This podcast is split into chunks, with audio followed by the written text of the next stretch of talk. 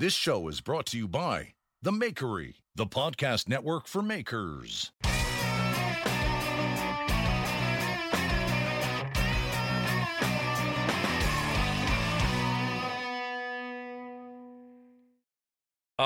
right, welcome to the Black Friday special of the Full Blast podcast. I'm Jeff Bader, and goddamn it, I'm finally here with my friends, wriggling around back there. Jonathan Porter of Doghouse Forge and Ben Snur, baddest motherfucker of Texas. How are you both? Fabulous. Gosh darn it. We've had a little technical issues, but now we're back, and everything's going to be good, and it's the Black Friday episode. And before we get the ball rolling, I have to do a little business here. IsoTunes sent me some noise-canceling earbuds that I wanted to give away, and the listeners sent me stories of redemption. And I thought I'd read you this story of redemption that I thought was appropriate, especially with you guys here. I'm super pumped. P.S. It is totally appropriate because this headphone situation has been the bane of the whole process. It is now, If we all had IsoTunes, might have been better, but we've been struggling. But we're back. Don't worry about that. It's fine. So the winner of the IsoTunes work earbuds, thank you IsoTunes, by the way, is Woo. Riley Knife and Tool. That's Drew Riley. So Drew Riley sent in a funny story that I thought I'd read to you guys, and then Riley, when you hear this, I'll send you a message. You shoot DM me your address, and I'll send them to you. So this is his story of redemption. So Drew wrote, I grew up outside of Chicago, and each summer we drive 400 miles to my grandparents' hog farm to visit every childhood's dream of riding tractors, shooting guns, going fishing, and shoveling hundreds of pounds of hog shit. Yes. My grandfather had a modest hog farm, and each summer we'd help him at the farm. What is a modest-sized hog farm? More than 8 pigs. More than 8 pigs. Continue. Fuck, I don't know. Thank you. Well, Ben clarified it. He has more than 8 pigs. We're good. Let's go. I think that this is very important that you guys stop me whenever you think that I need some clarifications, because obviously I'm from New York and I have no idea. So that's an excellent question. I'd like to clarify something. Something was wrong with him as a kid if he looked forward to shoveling hundreds of pounds of hog shit. Well, I mean, he's from Chicago. I mean, maybe it was fun for him. Maybe he shoveled it in one of those skid steers, and that'd be kind of fun. Maybe you could slide around like you're on ice. Like, I don't know. He said he was a young kid. Oh yeah, that's true. That's true. I mean, Okay, Drew, all right. Drew, back to it. Drew, you're gonna have to get a little ball breaking for this. You're gonna have to work a little hard. You're gonna have to listen to this to get these earphones. P.S. So.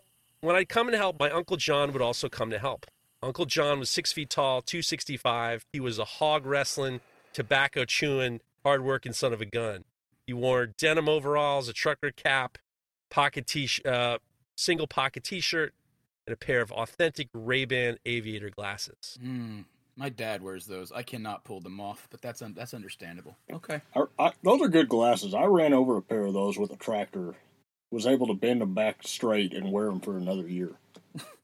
I have to admit, I do have a pair of aviators. The only problem is the backs. They you can't look down. They slide off your head, but they are. You got to bend the earpieces. It is a classic look. Classic. Mm. All right. So one day we were finishing building a dump tank for the new hog barn. Think of a giant flushing toilet, but for pigs. Mm. You have an open tank that trickles water until it reaches a certain level.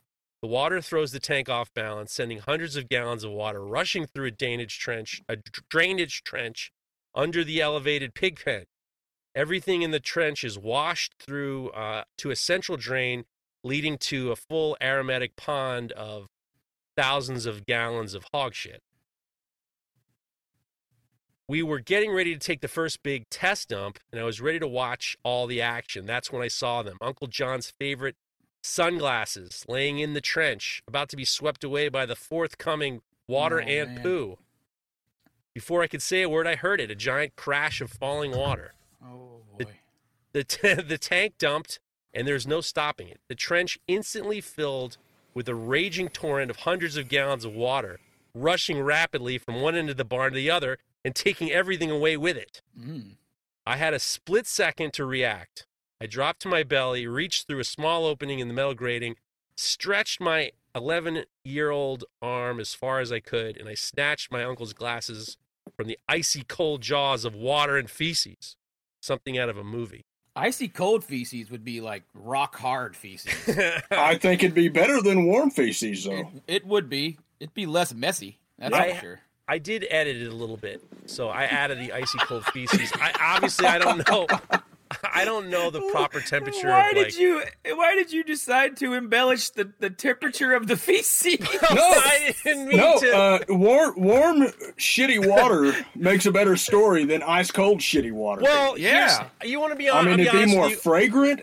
The doo doo would be softer. I mean, it makes it bad embellishment, Jeff. I fucked up, Drew. I fucked up. And here's the reason why. It was really well written.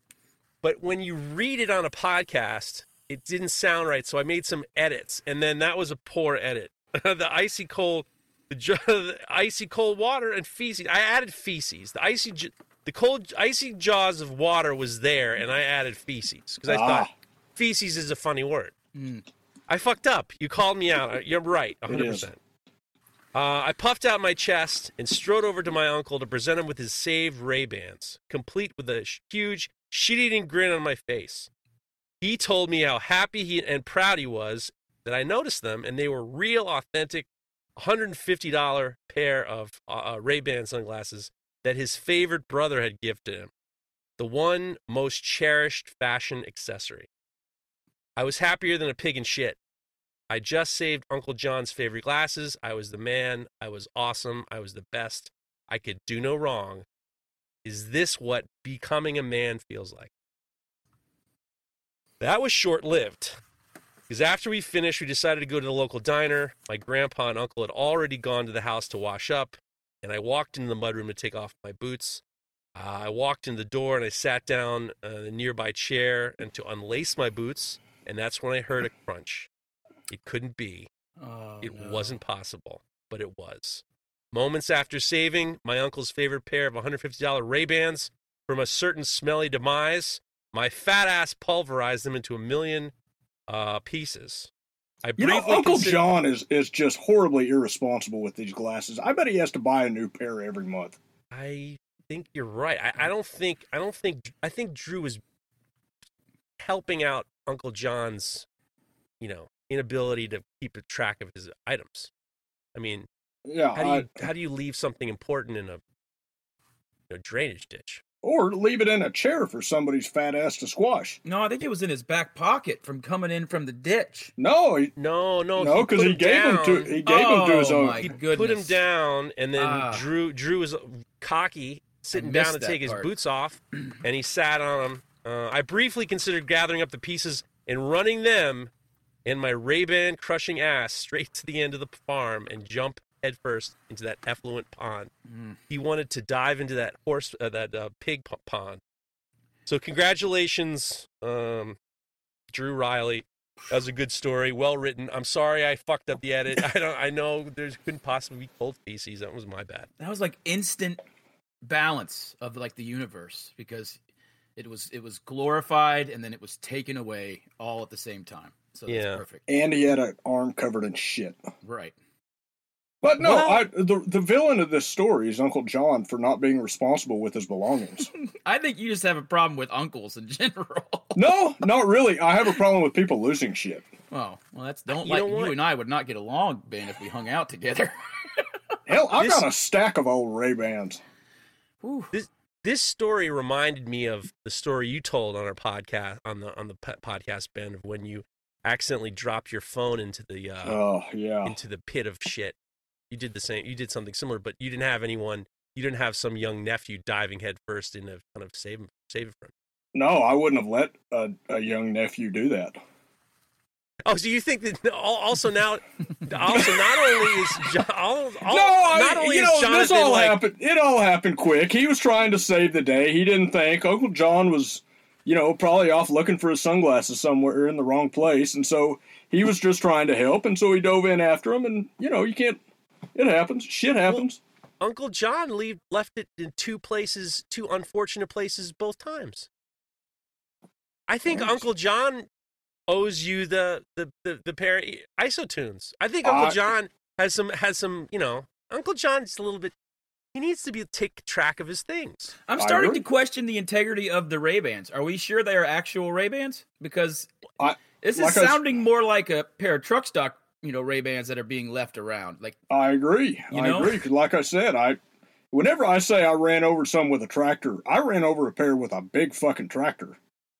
And they survived. Yeah, now I'm not discrediting this man's story because his emotions are the same regardless of the integrity of the Ray-Bans. But I am starting to question the integrity of the Ray-Bans. Listen, regardless of the integrity, he still gets the iTunes. Absolutely. IsoTunes. He gets the IsoTunes regardless. It was a good story. And I'm beginning to doubt whether there was a hog farm. If you made this story up, Drew, you still get the fucking IsoTunes. You still get them. You still get them. You know, you know what? Fucking right. If I ask you to write something, fucking make it up. I honestly don't care. I seriously don't care. You know, that's the thing. On the funny thing on Knife Talk is we ask for these questions, and everybody thinks they have to be real. You can make some shit up. It's for the radio. No one cares. So we don't believe you, Drew, and you don't believe the Ray-Bans. We don't believe it's a hog farm, but you win the IsoTunes anyway. Hell of a good lie. Fucking great. Congratulations. I'm confused. I don't know what just happened. Well, doesn't cowboy talk doesn't it fit into the vein of cowboy talk? We got to call bullshit on everything.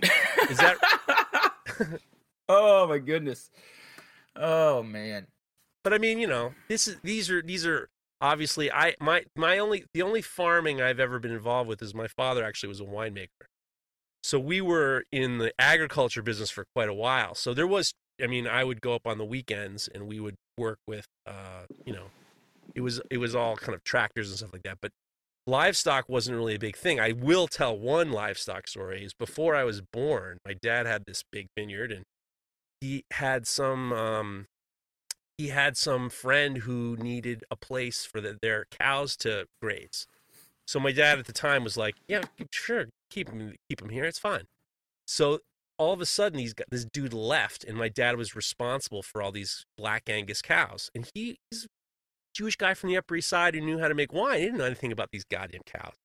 So I just remember he immediately grew to hate them.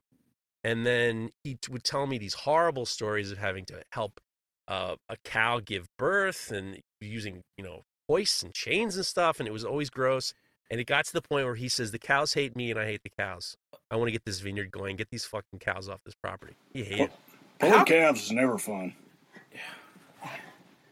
I just wonder though, at the ratio of which like people with small herds have to pull calves compared to people with like thousands of head. I just wonder like why there's such a high ratio of every story of somebody with their small herd has to pull calves. You know what? That is an excellent question. So what is pulling a calf? Ben, you take that one, man. Oh, so hell, it's the same as, you know, whenever a OBGYN's got to go in and assist with a birth, you know, something can get crossways, you know, a head get cocked to the side. Sometimes try to come out sideways. Like a foot gets pushed forward a lot of times. Like a leg will get pushed forward up next to the head, you know? Well, when a calf is born, their feet come out first. Their feet and then their nose. So they got the front feet out in front of their face and then their nose comes out. So generally, if you're pulling a calf, you have got those two front legs to get a hold of and yank on. Yeah. And how often would you have to do that? I mean, what would be out of like 10 cows, would you have to do every 2 cows? You have to pull their... Oh, hell no. I probably hadn't had to pull a calf in 10 years. Yeah, I was about to say, I never actually got to see one because I wasn't on the ranch usually during the dropping months. But I dealt a lot with it whenever I was down in south of Wilcox, Arizona, and I was working for that vet that owned the feedlot. And so everybody who had animal issues brought him there. And I mean, I dealt with the most horrendous shit you can imagine, just gallons of pus and grossness. Pus? Yeah. Yeah, like, you know, they try to pull a calf You know what? I don't want to go into that. That's okay. A little too raunchy for the podcast. Yeah, this is supposed to be okay. Yeah, let's have fun. Listen, you're the fucking Cowboys. I don't know. I don't know where this thing's going. I was just talking about my old man hating the cows. I don't want to turn people off the beef industry. Well, I don't know. You know what? Speaking of winery, though, so my boss is kind of a visionary. He doesn't always follow these visions, but one day he shows up and he's like, you know what? I went and took a class. We're turning the ranch into a winery. I was like, what? He's like, yeah, that front wheat field, that 10 acres, we're going to turn that into a winery. I'm going to send your wife to viticulturist school. I'm going to pay her $100,000 a year, and she's going to grow these grapes. Jesus Christ, that's not bad. Oh, it would have been the worst idea ever. Like, well, there is no worse grape growing climate than Clarendon, Texas. Mm. Why is that? Hail, wind, heat. Just the wind by itself. Yeah. Holy cow. Fuck yeah, you'd have to collect your grapes a mile down the road. Well, you know, a couple of things that people don't realize is that, you know, New York is not a good area for growing grapes because the winters are so cold. So the winemakers in this area, what they've done is they've taken varietals of grapes that are easy to take care of in terms of they can handle the cold weather, and then they can handle the cold weather. So you're not going to get a lot, you know, but I would imagine that probably you could, whatever, you know, I'm sure some guy would be like, okay, this is the grape you could probably grow around here. However, if they haven't already, that they probably won't, you know. But the real thing is your first crop isn't going to do anything until 7 years. So you would have got that 700. You would get that $700,000 before you got that first harvest. That's like all the people here that during the last housing boom, they planted palm trees everywhere because you could sell a palm tree for a pretty good profit, and then everybody planted all these palm trees and the housing market collapsed. So now these people just have acres and acres of 10 and 12 foot tall decorative palm trees that they can't do anything with. I'm surprised. I'm surprised your boss hasn't realized that the new crop is going to be wheat. In Clarendon, Texas, that's a stretch in that area of Texas. Yeah. I bet. No good. We're pretty conservative. I mean, hell, I think there's 27 churches in town of 1,500. I don't know. there may be more closet potheads than I know around here. Maybe. Well, this is the new cow. I mean, we're talking with two cowboys with cowboy stories. I mean, yeah, I don't want to farm shit. No. No. Definitely not. We farmed all of our alfalfa and all of our brome grass and stuff for baling. But that's also boring as far as the ranch side of stuff. There's so many things of the ranch that aren't necessarily exciting. I can tell you though, one time, speaking of hay, I think Ben will appreciate this. You are an intuitive guy, Ben, and an engineering mind kind of guy, and I had decided it was time to figure out how to load the hay truck, that was my 4-door, 1-ton Chevy and single axle in the back, long bed. And I had to load it with about 40 bales every time I loaded it to go over and feed the weaning, which is the babies that are, you know, the calves that you pulled off the mamas right before we ship, usually about a month ahead of time. And I got real tired of loading that dang truck over and over again. Ben, you load hay. Bucking hay is the worst damn job on a ranch. And I got real smart because I realized that the way the baler stacks them, they're 15 or 20 bales high. I can't give you an exact number, but it's up there. It's tall enough that it's pretty dang high. And I had to go up and get a new row started, and I kind of lost my balance, and the front row shifted a little bit, and you know, I fell back, and I was like, oh, hold up. I got me an idea. So then I got the truck backed in just right, and I climbed back up, and I kicked that whole row down, and it's probably 40 bales of hay. And how many strings broke? No strings broke, but the back window of the truck exploded like a cannon. because the downforce just must have compressed it or something, and it just exploded out everywhere. And it was such a giant. I just remember going into the motor pool, and they were like, "How the hell did you do that?" And I just told them I threw one a little too far, and it landed in the window. I couldn't bear to tell anybody that I kicked 30 bales down onto the truck at one time. I wouldn't have said shit. Yeah. What happened? I don't know. I was just driving along. Yeah, no, threw it in. That was it, I guess. I really feel like I have no idea what you're talking about, but this is cowboy talk. I mean, you guys are cowboys. Sorry. You both clearly know what you're talking about. I'm like, what the fuck? I don't even. I got the hay part in the truck, and all of a sudden there's explosions, right. And I don't know what. You the have hell to happened. Throw hay out of the giant stack down, and then these bales of hay probably weigh 70 pounds a piece. Are you growing the hay? That's a different time of the year. Yeah. That isn't really part of the story. So he's got all these bales of hay stacked up, and they're probably 3.5 foot long by about 24 inches wide and 16 inches tall. They weigh about 70 pounds. They're tied together with two pieces of twine. Right. These are actually wire. Silk. These are actually wire. Oh, back in the good old days. Yep, 1998 through 2003. All right, so yeah. We're in the wire days, and we had a ball of wire out front that was it was at least as big around as that Planet Hollywood thing is. It was huge. Yeah, so after it's baled and they gather it up out of the field, or they have a baler or a hay squeeze or something, it gets stacked up for storage. Right. And so he was up. I don't know. What were you? Probably 12 foot off the ground if it was that tall? Higher than that. Probably 15 or 20. They're real tall. So he kicked off 40 bales of hay that weighed 70 pounds a piece into a bed of a truck and blew out a window. Yep. I think Jeff, you're right. You just maybe you had to be there. I don't know. You got to know what's going on.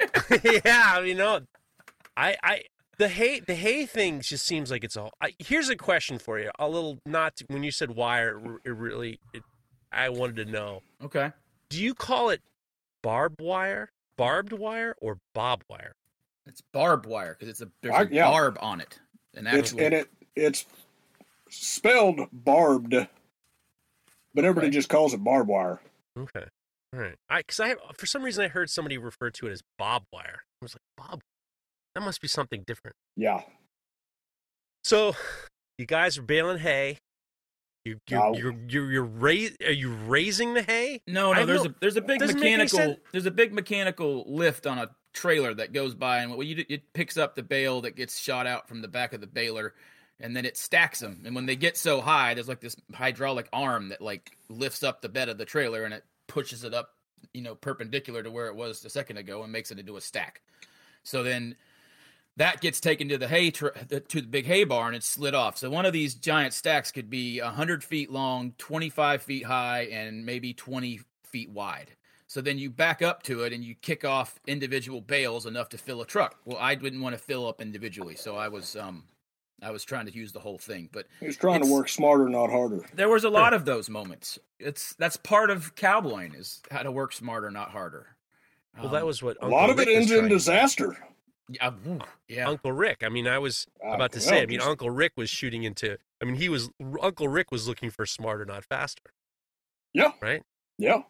And then it took it to him. Yeah. But hell, I happened to be looking on Instagram today, and there's a guy had a video of some helicopter cowboys, and I mean they were getting after it. Hell, I could.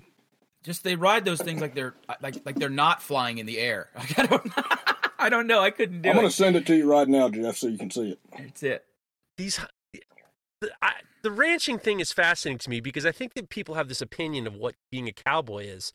But, I mean, I don't think that they realize how mundane, and the drudgery of the hay thing seems like it's such a production. If you're growing hay, you have to have a certain amount of hay because our friend Rick Barter hays, and he always talks about haying season.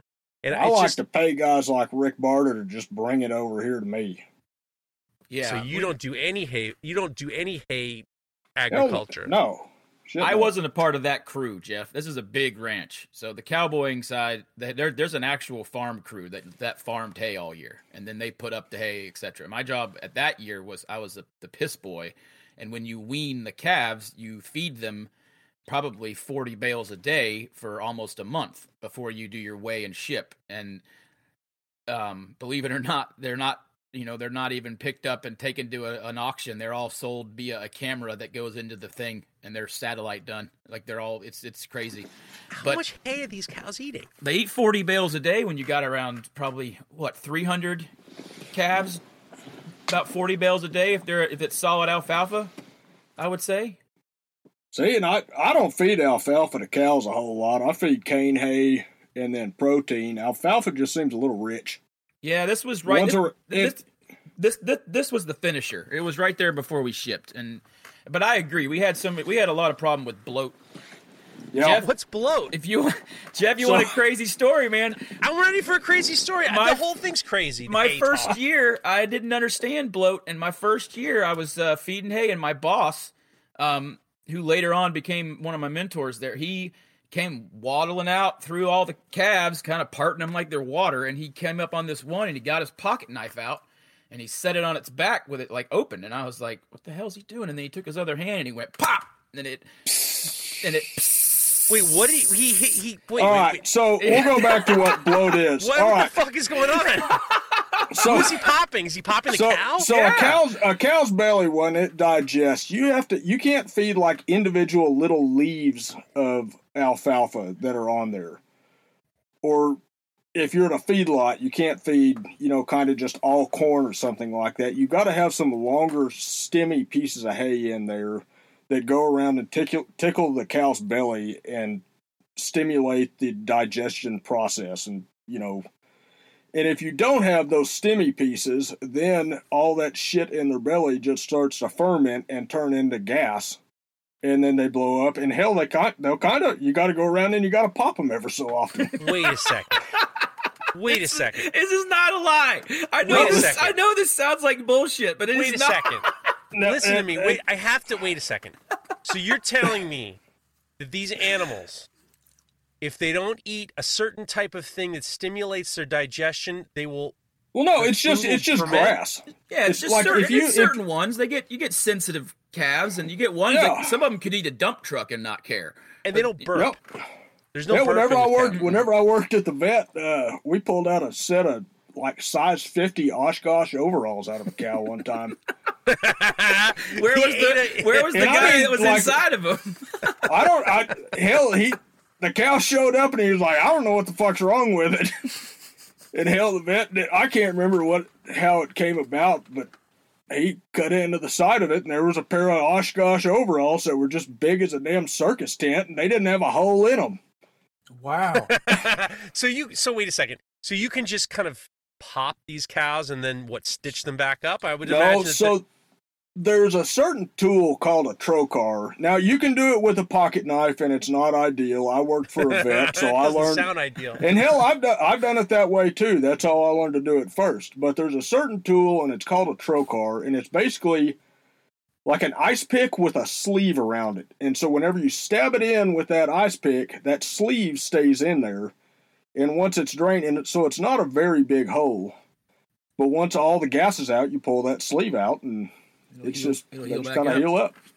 Popping cows every day on this podcast. I'm gonna pop some cows. Wait a second, $20. So sorry. Is it really? Is it? It just seems. It seems totally deranged to me. That would you just kind of slap its stomach and say, all right, this one needs a popping? No, it's a visible thing. You can see it. Their back are they in discomfort? Up. Oh yeah. And then what's the sound that it makes when you pop them? Ben made it a minute ago. Like a tire going flat. Yeah. Are you kidding me? No. Yeah, kind of like tire a going cushion? Well, it's kind of yes, it is. It's like a tire going flat with a fart mixed in every so often. And then if you use this cow-poking relieving device, does it hurt them? Or they're already in pain? I'm sure it doesn't feel good, but it's better than dying, at least to them. And then there's no like stitches or antibiotics, and there's no leaking? No, that's where that blue coat that I painted all those chipmunks with comes into handy. Yeah, pretty often. We'd give them like a dose of penicillin. Yeah, usually just a simple...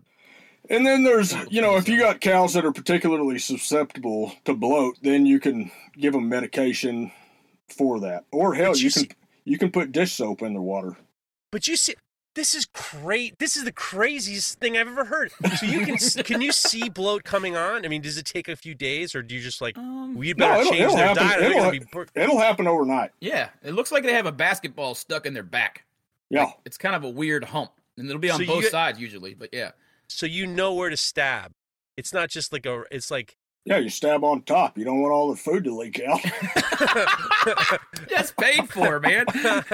That's paid for. I've never in my life heard of anything like this. But what is amazing to me, and Ben and I were talking yesterday, the fact that you have to be so self-reliant. And we were talking about coronavirus, and he and I were talking about like being careful and stuff like that. And I made the point that it seems to me that cowboys generally are very, they're not risk adverse in terms of health. Like they get very conscious of like, this pandemic's happening. You got to be real careful because you don't want to be, out of work for a couple of days. But I feel like that's kind of wrong, honestly. Why? Well, it goes under the heading of if you're going to be dumb, you got to be tough. Like, you get hurt, you try not to go to the doctor. If you get sick, you try not to go to the doctor. A lot of people, shit, it's Friday night. We're going to the bar. It's just, I don't think we're as conservative in that way as you might think. I think that you're a little bit more, I would be more risk adverse. I would think you'd be more risk adverse in regards to your health because, I mean, if you're out, the cows still have to be fed and popped. I mean, you still gotta pop them cows. Somebody's got to do it, right? That has been my argument for the COVID side of things this entire time, and it's been that taking care of others should not be an issue, but if it is, okay. Second of all, if you are, and a lot of folks that are representing this side are, if you are a contractor or self-employed or and you get sick. I mean, Hillary was out for 2 weeks. Yeah. If I don't work for 2 weeks, that means I don't get paid for 2 weeks. There's no like, oh, let me call and tell them I got to use some of my sick days. Like I'm real glad that you have sick days, but if I get sick, my family doesn't make any money for 2 weeks. And that's a big deal for me. Plus, if I had to go to the hospital, think about your maximum family out of pocket. The cost of being sick is one of the biggest reasons that I'm careful. It's ridiculous. Well, 100% right. For me, it's just, I'm out here all the time. Life, I think I've talked to both y'all about this. Life really, for me, has not changed just a whole lot. I don't go to town all that often. And whenever I say town, I'm in Clarendon. We go to Amarillo once a week to go pick up groceries, which we order online. Yeah. And we've been doing that beforehand. I mean, it's just... I hadn't been to a restaurant. I hadn't sat down since I think I was in Florida. And that's pretty much the only change that there's really been in my daily life. Same here. I don't go to restaurants, and then I rearranged my horseshoeing schedule so that I'm not at the farms whenever they have a lot of lessons or private rides scheduled. So that part has been juggly because I'll have to go. I basically make more trips to the same places, which is the only concession. And then the shop closing, but I'm really grateful for that. We were going to push towards buying a place and building a place anyway, and now I know that's the right direction. So it is what, What I was trying to get at was the idea of, similar to the, in regards to there has to be a degree of self-reliance because, I mean, you're talking about, you see the bloat, you're not going to, you're looking at these cows and you're seeing the problems and you're having to, besides like, pulling calves out of their mom's vaginas. I don't think that's what you call it, but... No, that is what you call it. That is still a vagina and a cow. It is a vagina. I never... You have to do this shit yourself. You're not calling the vet. When I was cowboying, Jeff, I was 18 to 23 when I was doing it every single day. And I had the absolute invincibility factor in that time, too. So... Oh, yeah. There was nothing I couldn't handle for myself. And so... I understand what you're saying, but it was like that was just something that you had to do, no different than if you had one get tangled up in a wire, and that I'd much rather deal with a bloat than something in a wire. Just like there's just life is not easy. That's why I was trying to say, I think that this episode, that part of this got deleted. But when I said earlier that it's a lifestyle, it's not a fashion, you know, and that's really what it is. And Ben will tell you how often are you sitting down, Ben, and then you got to go do something. You know, it's. Well, I don't take my boots off at night until I'm ready for bed. Because you never know. I'm ready to go out and do something at all times. And I just like he said, I don't know how many times. It'll be 10 o'clock and something will happen, and I've got to go up and take care of it right then. How do you know when something's wrong? Well, sometimes it's a naked stranger in your barn, and it's very clear. Sometimes it is a naked Mexican. Are you telling me that you've had naked people just show up on your ranch? I have had one. Not people. Not people, but person. I've had one naked interloper. Let's hear about this naked interloper. All right, so this has been a while back, and it was kind of around this time of year. I want to say it was the very end of October, and I get a call on a Sunday night from the sheriff, and he's like, hey, I just want to let you know that there was a car wreck, that somebody rolled a car down at the end of the road where it turns to dirt out on the highway, and we can't find the guy. We kind of think he's on your place. And I'm like, well, you know, and this is like 5 o'clock in the evening. I'm like, well, do you know where? And he said, well, no, I'm out of town, and this happened Friday night. So I'm like, well, shit. So I've had a person wandering around for 2 nights out here. So I hop in my Ranger, and I wheel on down there, and I look around. I don't know where to even begin looking, so needless to say, I don't find shit. I go up to the shop. I lock all the doors. You know, I'm like, well, hell, I guess he's not here, but better safe than sorry. So the next morning, I kind of make my rounds. I get up to the shop, and the first thing I notice is one of the tractors has been moved. And I'm like, well, that's interesting. So I get out, I'm looking around this tractor, and it's parked on the apron of the barn, and an apron is the concrete area that you can, like, pull onto that's just outside of the barn. But it's parked right in front of the door, so I put my pistol on my belt. I get out. I'm kind of looking around. I double-check that the door is locked, and I call the sheriff. And so I'm telling him, you know, hey, something is damn sure going on here because this tractor has been moved. And he's like, all right, well, I'll come out and take a look. And as soon, like, I'm getting off the phone with him, and out comes this big naked motherfucker out of the barn with at the door I just double-checked was locked. And so he was just excuse me, did you knock? I go from 30 miles an hour to 1,000 miles an hour in my voice while the sheriff is still on the phone. I jerk my pistol out. I said, get out on the ground, you motherfucker. Fucking stop right there. Fucking just screaming as everything I can. I very, very sincerely do not ever want to shoot anybody, but that was the closest I have, and he had about one more step before I was going to, and it was... And there's the fact that he's not wearing any clothes. I couldn't fully see that he wasn't wearing any clothes at that point because he did, in fact... It was that time of year where, you know, you put on a shirt, like a long handle shirt in the morning, and by the afternoon, you don't need it. So I had taken off this long handle shirt, put my button down shirt back on. What's a long handled shirt? Like a pair of long johns, like a long underwear shirt. Oh, okay.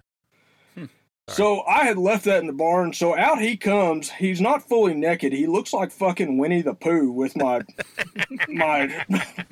long underwear shirt, not even covering all of his damn belly. And he got a penis hanging out. I mean, he doesn't need the penis, Jeff. It's Winnie the Pooh. He's the same Winnie the Pooh. Yeah, so out walks Winnie the Pooh, just scares the fuck out of me. And so I get my pistol out. I didn't, you know, and I carry guns. I practice with them. I know how to use them. I don't want to shoot anybody, but I had never pulled a gun in that situation before. Right. And I was pretty damn impressed with myself with how fast I got it. And I also had the forethought to put my phone on speaker and put it in my shirt pocket so the sheriff can hear everything that's going on. And what did you say? Oh, after that, did you say, just scream, motherfucker, get no, fuck no, it's get down on the ground, motherfucker. I will fucking shoot you. You are a stranger. You have no pants on. You just came out of my you're behind locked gates. You came out of a door that I just double checked was locked. Well, he wanted to see what you wanted. So the sheriff hauls that ass out here, and the dude, I mean, he is just high as a fucking kite. I don't know what he's on. It's obviously something that he'd gotten naked at some point. So they load him up, they haul him to the jail in Clarendon, and I'm like, well, I'm going to go track this motherfucker down. And so I get back in my Ranger, and I drive off, and I found where he came over the fence, started walking. I found where he stayed the first night, fully clothed, and then he backtracked a little bit, got off of a road, walked alongside of the road, shucking his clothing as he went. And then he continued walk. I found where he stayed the next night, and he tried to dig for water on the top of a hill. Now, one of the funniest parts of this whole story. That's where the spirit fox took him, Ben. Yeah.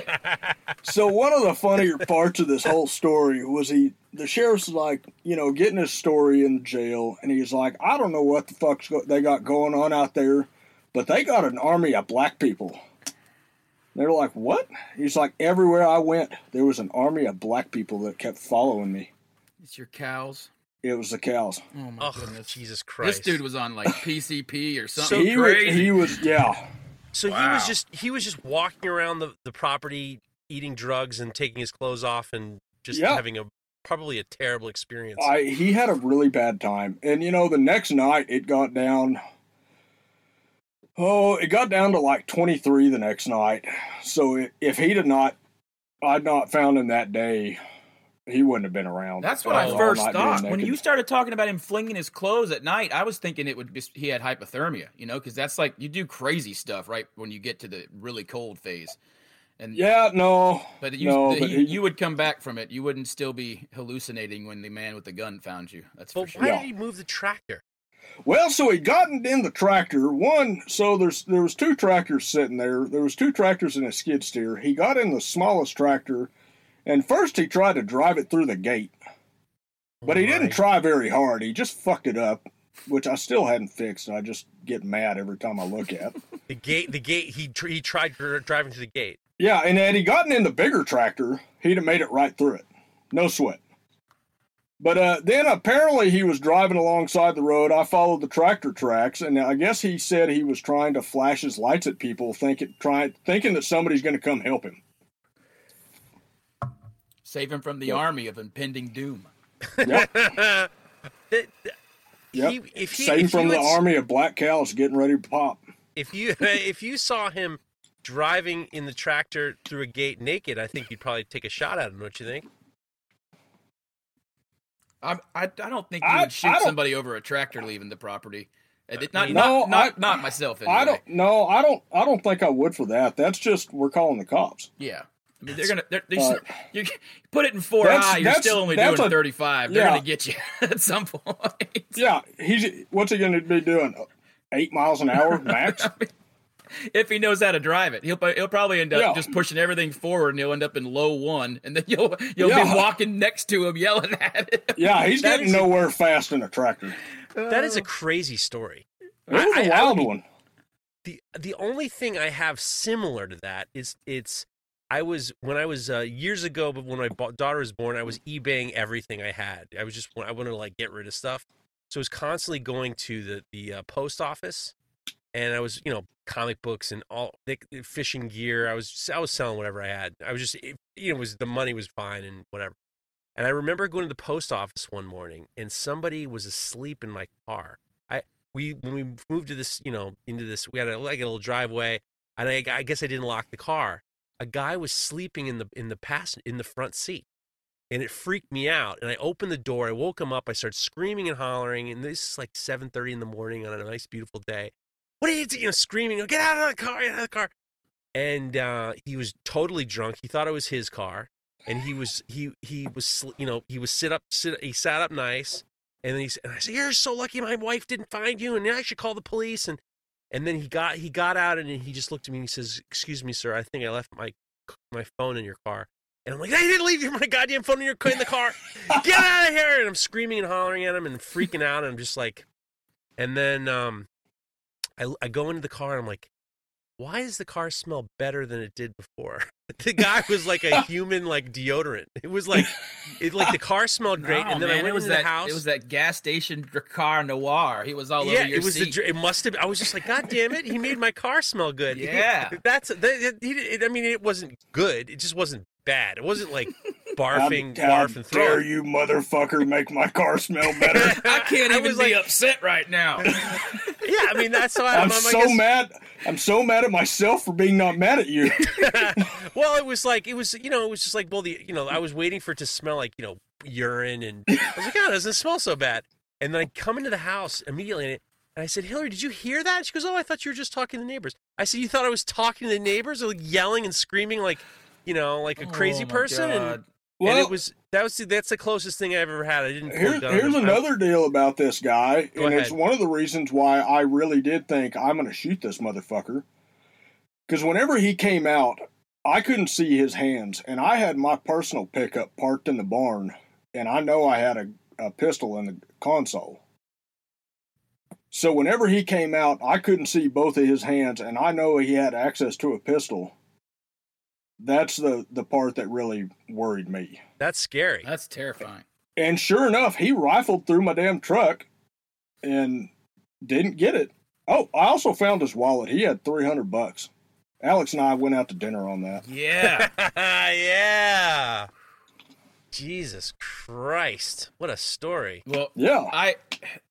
Hillary abandoned you, Jeff. That's what happened. She heard what was happening, and then she abandoned you. She left you inside, or she stayed. Emily did this to me once.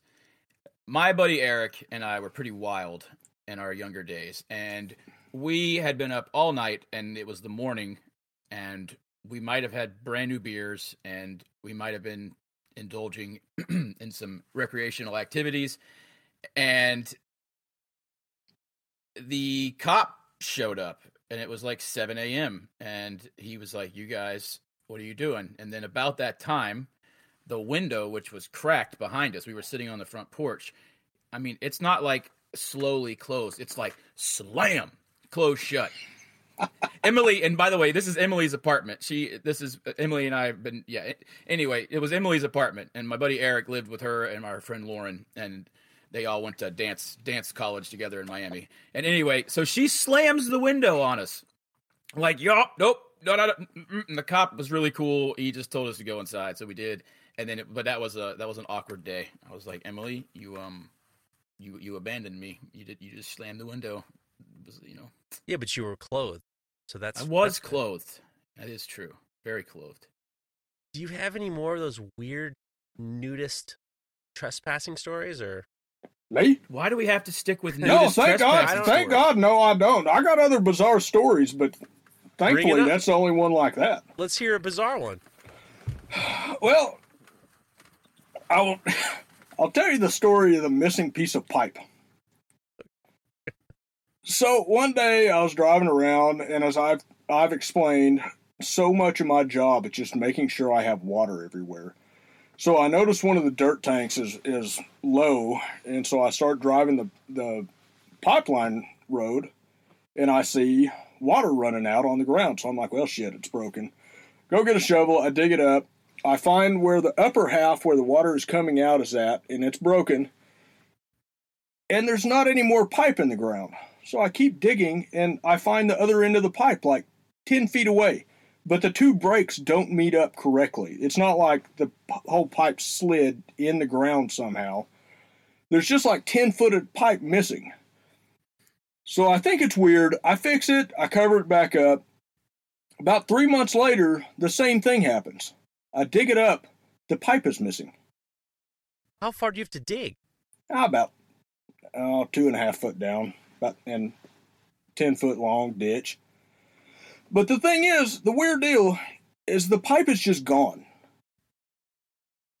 I don't know where it is. To this day, I don't know where it is. So I replace it again. Third time. About 4 months later passes. The same fucking thing happens. I got a question. When you notice it, is the dirt missing? No, there's just water bubbling up out of the ground. What sort of toxic sludge is down there? Fucked if I know. It just eats the pipe. But so this last time, this fourth time, I fix it and I don't cover it up. And I go check it like once a week. I go by and just make sure that my piece of pipe is right there. You want dinner? Left it. No, I gotta go look at this pipe. I'll be back. Yeah. And I don't, like, so that's just one of those weird deals that it hasn't gone missing. I finally covered it up. That's it. You did it. But there's 30 foot of pipe somewhere in the world, in the ground, somewhere that is just completely unaccounted for. And I don't know if, like, I started researching some pretty weird shit, like if bugs can eat PVC, if there's something that in the ground that can corrode PVC that I only happen to have in this one 10-foot stretch. I thought, well, fuck, somebody's fucking with me. Well, was it like the sleeve was the end to end, or it was like just? Well, so whenever I patch PVC, usually like I'll glue one end with a coupler, and then I have twist together couplers on the other end, and it just makes it easier to replace. So after the first time, my twist coupler was there every single time. And then my other coupler was there on the other end that I glued on, but there wasn't pipe stuck to it. So it wasn't sliding downhill or something like that? No, and I mean, this shit's been in the ground for like 30 years. It's PVC. Until you dig it up, it's kind of cemented into the ground. There's no way the $6 piece of PVC is worth enough to dig it up and steal it. So something's... No. And replace the dirt. And replace the dirt would be replaced. No, and the dirt had never been disturbed. It's one of the more bizarre things I've dealt with in my life. Weird.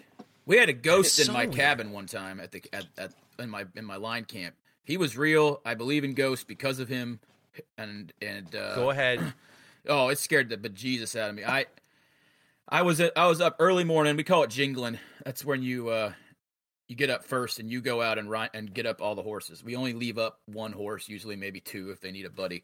But and that way, one of the cowboys goes out and gets all the horses for the day, so they don't have to stay up at the house. And I was my day to go do it, and I went out to go do it, and I heard the night before I heard footsteps walking around in the cabin, but I'm the only one that was in this particular cabin where the tack room was, so that didn't make any sense. And then when I got up that morning, I was on the other side of the tack room, and the medicine cabinet was open, and there's no like crazy breeze or anything like that. It's inside of the cabin. And I turned around and the medicine cabinet slammed shut like full tilt. And I was just like, what? And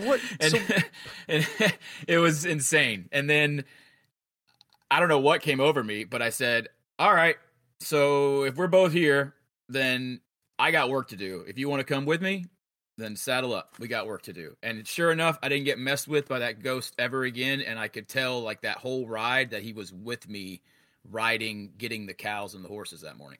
Like, that's weird. It's weird, but that's totally true story. The boot steps I thought were just somebody messing with me, but every time I checked, there was nobody there. And it's like, and then what's crazy is it got confirmed a couple years later. I was talking to Ben, one of my bosses, and he was telling me about when he lived in that camp and he was younger, how this he would always hear boots and spurs up on the roof. And he was like, I would go out and look and there's never anybody there. And I heard boots and spurs up on the roof all the time. And that's the camp I was in. And it's sure enough, when that thing was walking, you could hear the you know, like and it's called jingling because you're the first one up in the morning, so it's quiet. So when you walk, your spurs, jing, jing, jing, jing, whenever you walk. So that's where you get that term from. But it was crazy. It was nuts. I don't know if I believe in ghosts. I didn't until the medicine cabinet door slammed shut. I don't think I believe in ghosts. I had a coworker of mine at a metal shop who told me definitively why he didn't believe in ghosts. And he said, if there were ghosts, you'd hear about, like, dinosaur ghosts. You hear about dinosaurs and like gorillas. You don't hear about those. You just hear about some creepy old people. And that made a lot of sense. Imagine, like, yeah. Can you imagine how big an asshole Cat Ghost would be? I would. I liked it when he says that. There's no dinosaur. You never hear dinosaur ghosts. So how come there wouldn't be? If there was a dinosaur ghost, then everyone would be talking about it. Made sense to me. And I was just like, you know, you're fucking right. You know what? Right. Yeah, I like that. Yeah. I was just thinking about what crazy thing I wanted to see as a ghost. I just spaced out completely. I was like, woolly mammoth would be cool, but none of it showed up in your house. That'd be bad. Yeah. Well, I mean, how much damage could a woolly mammoth ghost really do, though? Does it get to run through the walls? I suppose it does. I mean, I think it would be a struggle for a woolly mammoth to knock a coffee cup off the table. See, I would be more afraid of naked burglars than ghosts. You know, that brings up another point of that whole deal. That completely fucked our sense of security out here. We never locked doors. We didn't. I leave keys and everything, and I still leave keys and shit for the most part. But now we lock the doors in our house, and there for I don't know, maybe 3 months. Like I didn't sleep for shit, just because every little noise. Oh my God, there's a naked motherfucker outside. They're always going to be naked in your mind. It is a no clothes. It is a crazy different world about security. There wasn't even a lock on the bunkhouse door down in base camp, and there wasn't locks on any of our cabins. And then when you went to town, the gas station and is the grocery store, and then the little. Choke and puke, as we call it, the little hot dog hamburger places there. And so when you pull in, you leave your keys in your truck, because if somebody pulls in behind you with a horse trailer and needs to maneuver, they better be able to move your truck. It's kind of rude. Wait, you turn your truck off? I mean, yeah, if I'm going to be there for a while, but you leave the keys in it. And that way somebody, because you don't want somebody to get stuck because your truck's parked in the middle. And it's, who cares if somebody moves it, as long as it, Is that also a cowboy thing, because I know that's a police thing where you always leave the car on running. Well, my car's always running because Millie's usually in it. So right. In the winter, I leave it in the middle of summer, middle of winter. It's always on because I want somewhere cold to go or I want somewhere warm to go. There you go. We never had air conditioning in our ranch trucks. Crank windows and push down locks with the heater. Did you have the windows with the old ball cooler flap up there on the front of the window, though? That was on, like, the old... If you got into the 80s style, you got that little V window thing, and that thing was awesome. But I wish they'd bring that back. Oh, those are... That's called the 64 air conditioning. That's where you drive 60 and open all four of those bad boys, and that's... Uh-huh. Yeah, that's it. Good old... So I need some more bizarre cowboy stories, because now this is we've gone through popping holes in the cows, we've had naked trespassers, ghosts, missing PVC pipe, which is weird. We can't tell cowboy stories if we don't talk about beer, and I think that's fair. Go ahead. I like beer. Ben likes beer. I love beer. I don't drink beer anymore, but I do love beer, and I loved beer when I cowboyed, and one time we were working. We ran into some other folks that were working, and what happened is in the summer the Boy Scouts would be on this ranch, and they would carry these burros with them, and they would use them like overnight to pack their gear, and it was like just a learning experience. They wouldn't carry a burro, and a burro is a donkey, Jeff. Okay. And, they wouldn't carry them. They would lead these donkeys with them. The donkeys would carry their stuff. And thank you, Ben. A burro for me is a small donkey that's like their back is 4 feet, as opposed to a donkey that's like usually like a mammoth jack, which would be like the big-eared, floppy-eared donkey that you're thinking of, like the big ones. Right. So like anyway, these are burros. They're small, and since there was two burros in our corral that night, because these other folks were there, we decided we need to get some beer. We need to celebrate. And getting beer to your house is not an easy task. And so, number one, where the truck is parked is 10 or so miles down a dirt road. And then where the truck is parked to where the house is another like probably 3 miles maybe. And there were shortcuts, but you couldn't really carry enough beer straight up and down the shortcuts to make it worth it. It was miserable. You didn't want to drink afterwards. So we got the brilliant idea we were going to borrow these burros. So we start taking these burros down, and we have a buddy who stays with them at the turnaround. We go to town. We buy a whole bunch of Keystone Light. We bring it back. We've got ice. We've got Keystone Light. We've got two burros. I think it's called a panniard box, Jeff, that sits on the side of each of the burro of their gear carrying saddle. Their pack saddle. Thank you, Ben. They're just little boxes. All right, maybe they're 12 by 2 feet and maybe 2 feet deep. Okay. And they one on each side, and that's where you put your gear and stuff on a burro. So we fill them full of ice and beer, and we've told some other folks that we're gonna have a little shindig, and we tarp them up so you can't tell what's going on, and we can't make it up the shortcuts. These things are too wide to go down those scrub oak trails. So we decide, all right, whatever, we're gonna take the main road. Who cares? It's late in the day. We take the main road. We got these two burros. We're walking down the road. These two cowboys, and we're wearing chaps and boots, and we should not be walking down the road carrying burros. It's obvious that it's you got the full regalia. You got your cowboy costume on. It's fully obvious that we rode a horse somewhere, got off, and have started walking with these burros, and somebody else has taken our horses. So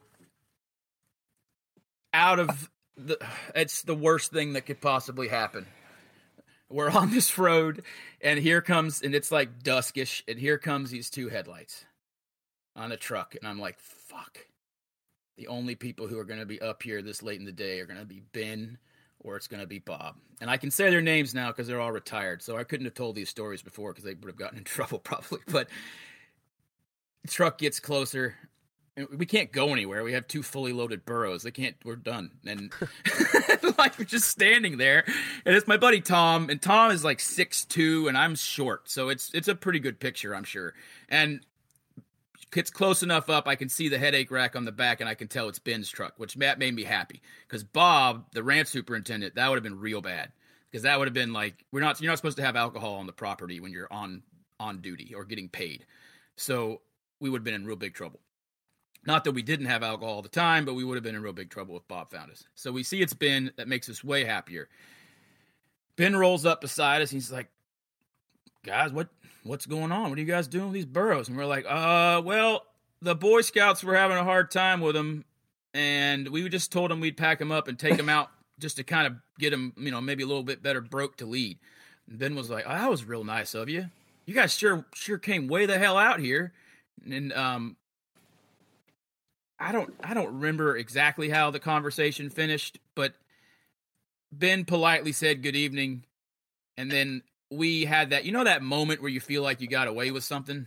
Yeah. Kind of like when old dude saved his uncle's glasses. Yeah, exactly. You have that moment where you're relief, but it's also empowering. And you're like, oh my goodness, I can't believe we pulled this shit off. And a little arrogant. And it's sure enough. Getting ready to sit on your uncle's sunglasses. Oh my God. So Ben puts it in drive, and he pulls up 2 feet, and then then it stopped. And I was like, oh, and it all went away. And he leaned over the window, and he goes, hey, Tom, your burrow's leaking. Because the ice is melting and just falling out the pannier box like a solid stream of water underneath. So this burrow's just dripping water. And we both knew we were fucked. And he goes, give me a couple. I'll keep my mouth shut. And we gave him a couple beers, and we walked up, and we had a hell of a night. But, oh, my goodness gracious. Your burrow's leaking. Your burrow's leaking. That's it. Your burrow's leaking. Yep. He was the king of one-liners. One time he called me back. I was the better part across a 10,000-acre pasture, and I could barely see the man, and he's waving his arms at me. And it took a while to get back to him. And whenever that happens, you don't just walk. You got to pick up a trot, and you got to have a good extended trot, and you got to show your respect and get back there. So, I mean, I'm like, damn, what the hell's going on? So I get all the way back there, and my horse is tired. I'm tired. I'm kind of worried. I don't do well with anxiety anyway, and I'm kind of having a hard time. And he looks up at me, says, "Don't fuck up." And then he turned around and walked away. And I was like, "You motherfucker." I like his style. Oh, dude, he's the best. I love him so much. That's kind of the thing. That's sort of the thing I do to people. That's it. I tell people all the time at the knife clinics, I walk up and just look at them for a while, and they'll wait for that little moment of wisdom, and I'll just be like, just don't fuck up. That's it. Well, that's kind of like whenever I was teaching the hammer class at Doghouse Forge, and I would sit and look, and somebody would ask me a question, and, you know, you just got to follow your heart. That's right. You just got to follow your heart. So speaking of following your heart, I got a few messages, and are there any more Uncle Rick stories, Ben? I've been asked to. People want to know if there are any more Uncle Rick stories. Yeah, I got another pretty good one. So my sister was engaged to this guy, and he was a fucking asshole. They're married. But none of us liked him at all at the time. We have all since reconciled, but at the time, nobody liked him. And so he's the son of a neurosurgeon. He's going to medical school. They're having this ritzy fucking wedding, and they're having the rehearsal dinner. And Rick went to Mexico, and he bought my dad and him full get-ups, snakeskin pointy boots. So for my dad, he got red, and for himself, he got white. But I mean, pointy alligator boots, tight red jeans, alligator red belts, red shirts, red wild rags, red hats, and white for himself. And that's what they showed up to the rehearsal dinner in. It's just kind of a fuck you. Jesus Christ. Uncle Rick gets crazy clothes as a fuck you.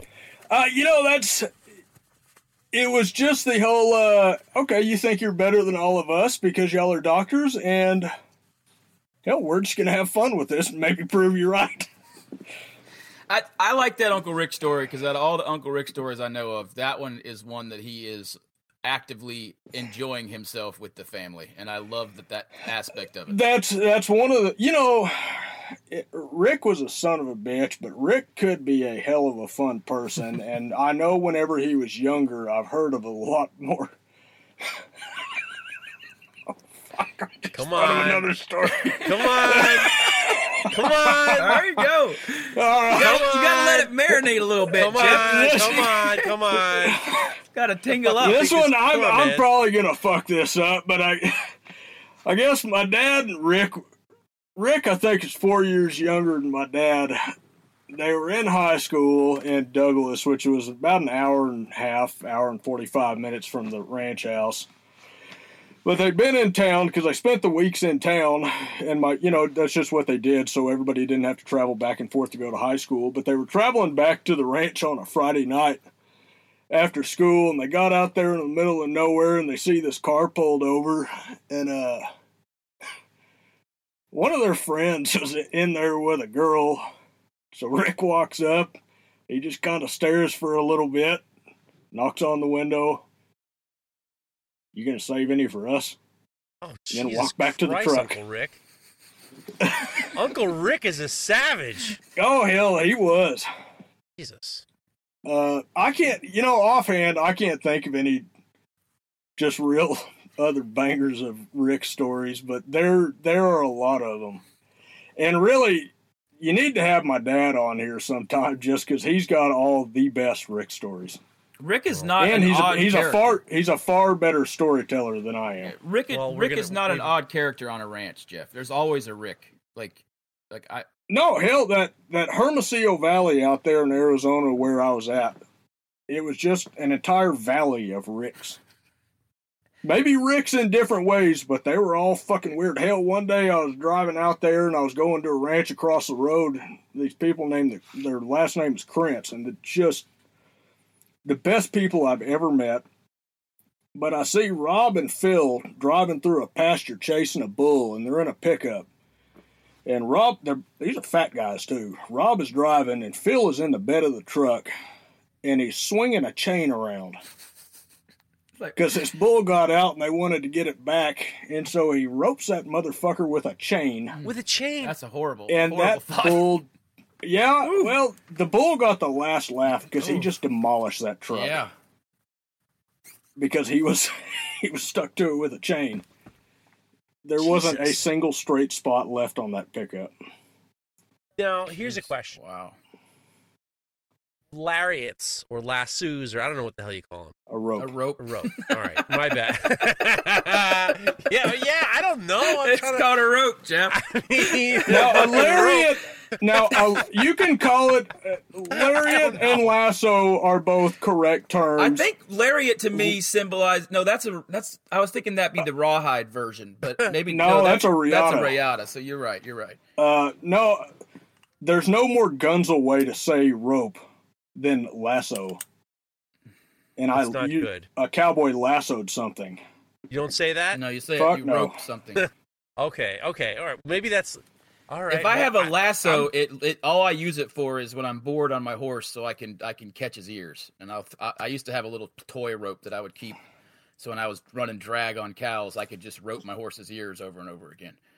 So, is there like some sort of wire in the rope that makes it not loose? It's kind of plastic, isn't it? Or is it just kind of like you said, there's all there's ropes. Originally ropes were made out of grass or rawhide. Right. So you had your grass rope, and they were some finicky sons of bitches, like humidity would affect them and make them work, swing weird. You have a riata, which is it's a rawhide rope, and it's a temperamental, not really temperamental, but you got to be careful with it. I've got one. I've roped with it a couple of times. I'm not very good with it. But then most of them are like, I got cotton ropes, and then you've got nylon ropes. And nylon's what most everybody uses nowadays. Because it just seems as though, because it's able to hold its shape while you're throwing it in the air. Well, that's all about how you swing. Yeah, you kind of grab it. You open it up, and then you grab it kind of a quarter of the way back on itself. And that way it holds it open. And then when you swing it, it's really just letting it go like a baseball and watching where you're throwing it. It'll go there every time. But the way you swing it, and also there's poly ropes as well. But the way you swing it and the motion of your hand is what keeps it open. Yeah, that flick with your finger. Like it's not just flick. You keep your thumb up and spin it around.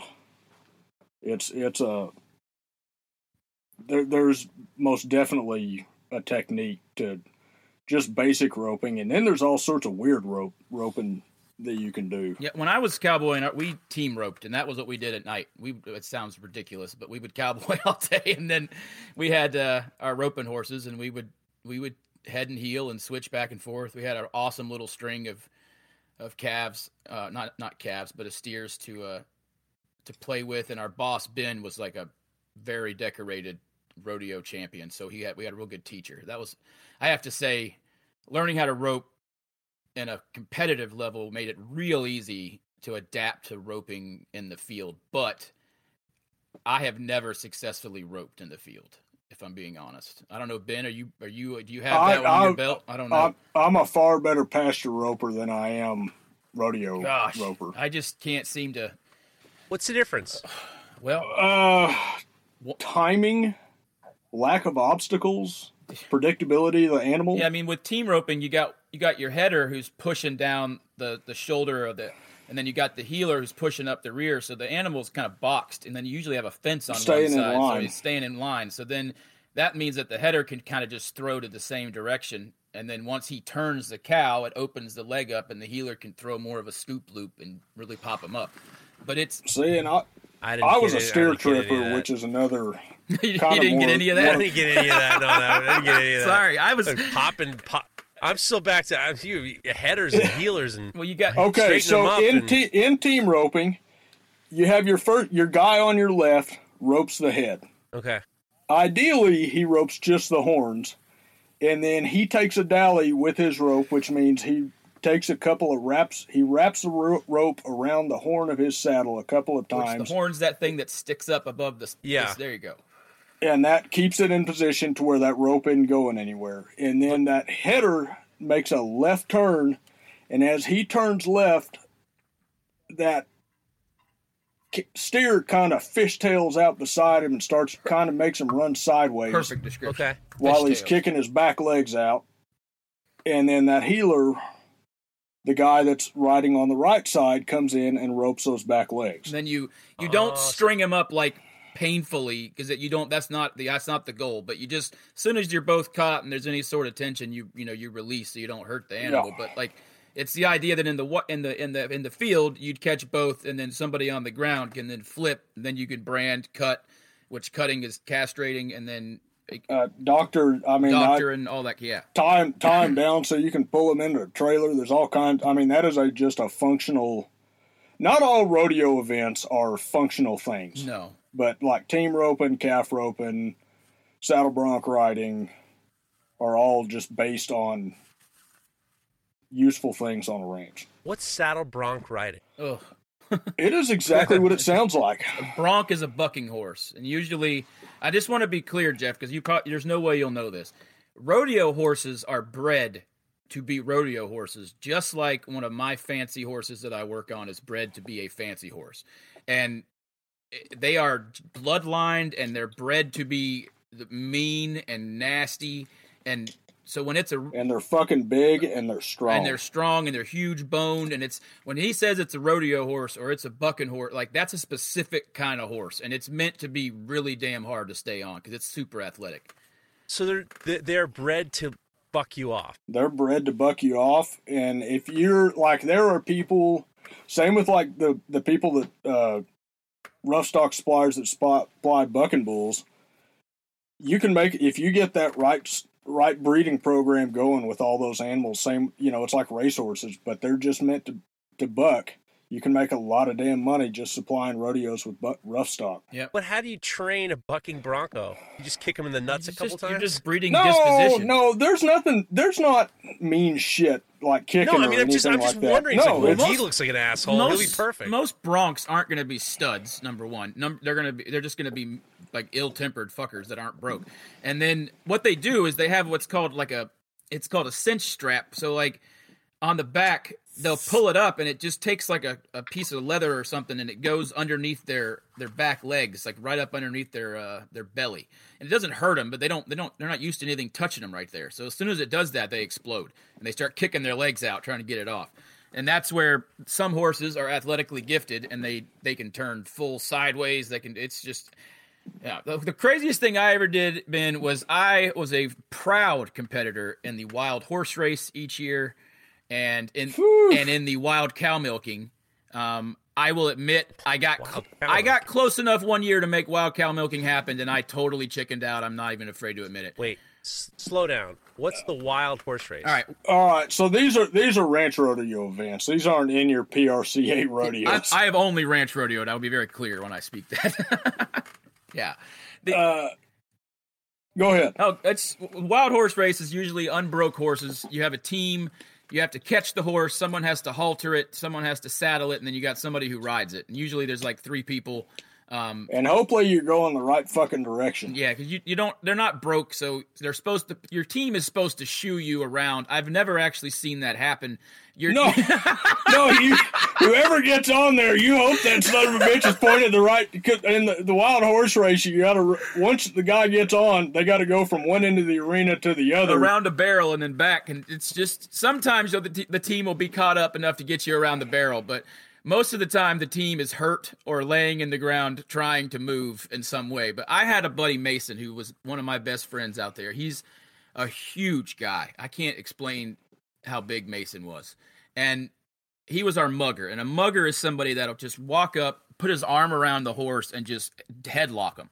And it's not painful, but the horse just can't move. So then you can saddle it, and it's... You got control of their head. You got control of the horse. The mugger has to be just incredible, though, because, like, they got to hold this thing while these people are doing something behind it. And if he lets go, then, like, everybody's going with it. The ship's going down. And I had a really good mugger, so I usually got to get on, and I never won, but at least we always did a good performance, which was always important. It was fun.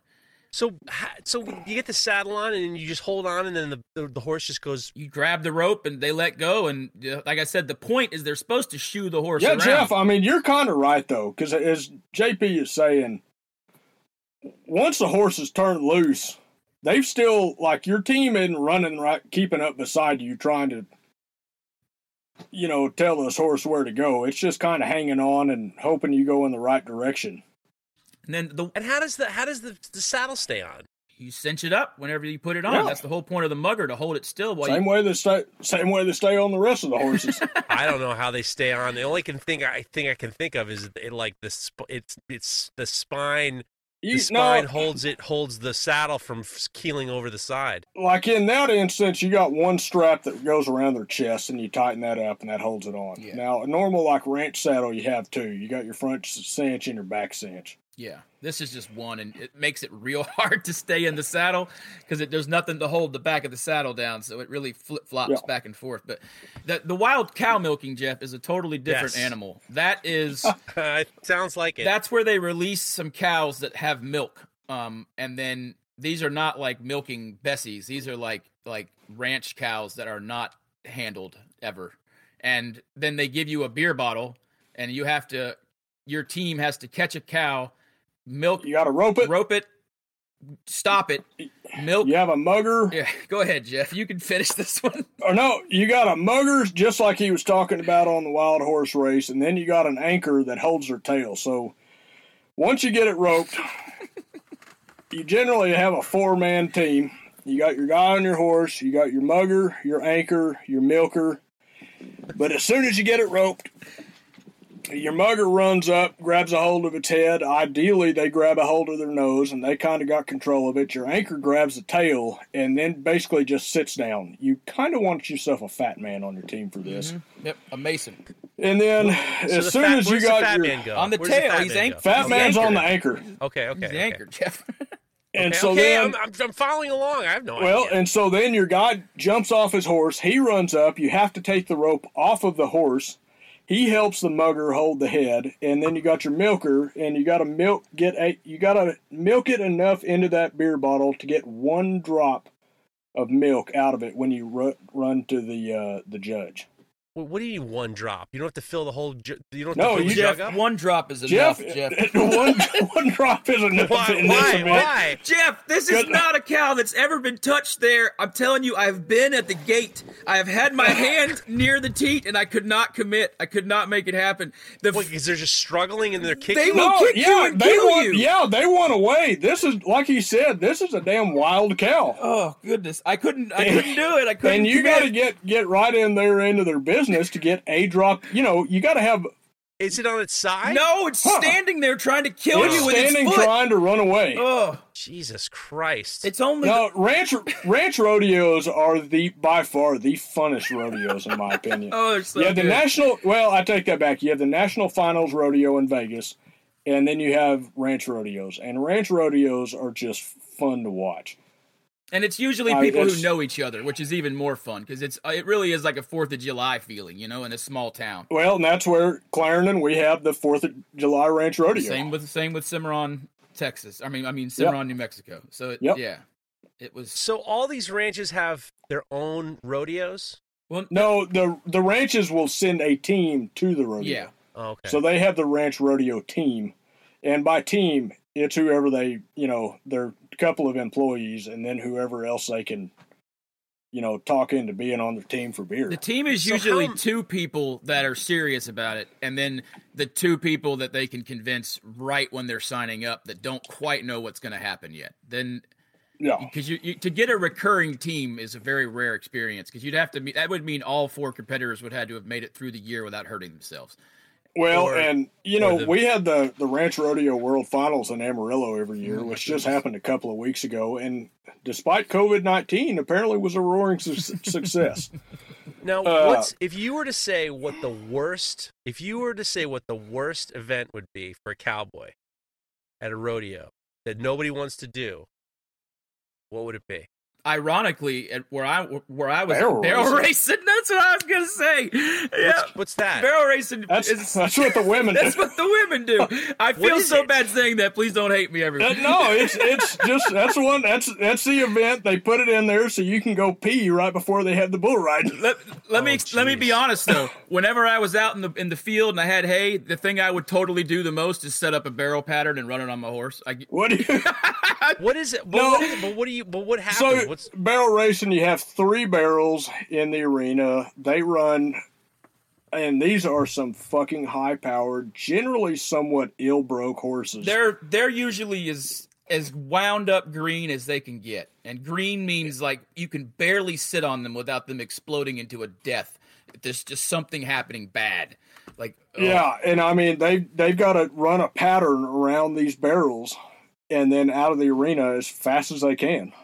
You're talking about a good distance in like 18 to 14 seconds, I would say, somewhere in there. And now these are not horses that you've ridden before. This isn't. No. These are their trained horses. They are trained to barrel race, but they are basically just trained to run this one pattern. That's it. And then there's no other training that goes on. That's it. Most of them are like held. I don't do any barrel racing. And I mean, they are high dollar. Yeah, I don't shoe any of them. High strung. Those folks are a little intense for me, so I don't shoe very many. I actually don't. So that's worse than the milking of the wild cows. Now, see, that's a PRCA event versus a ranch rodeo event. I want the ranch down and dirty.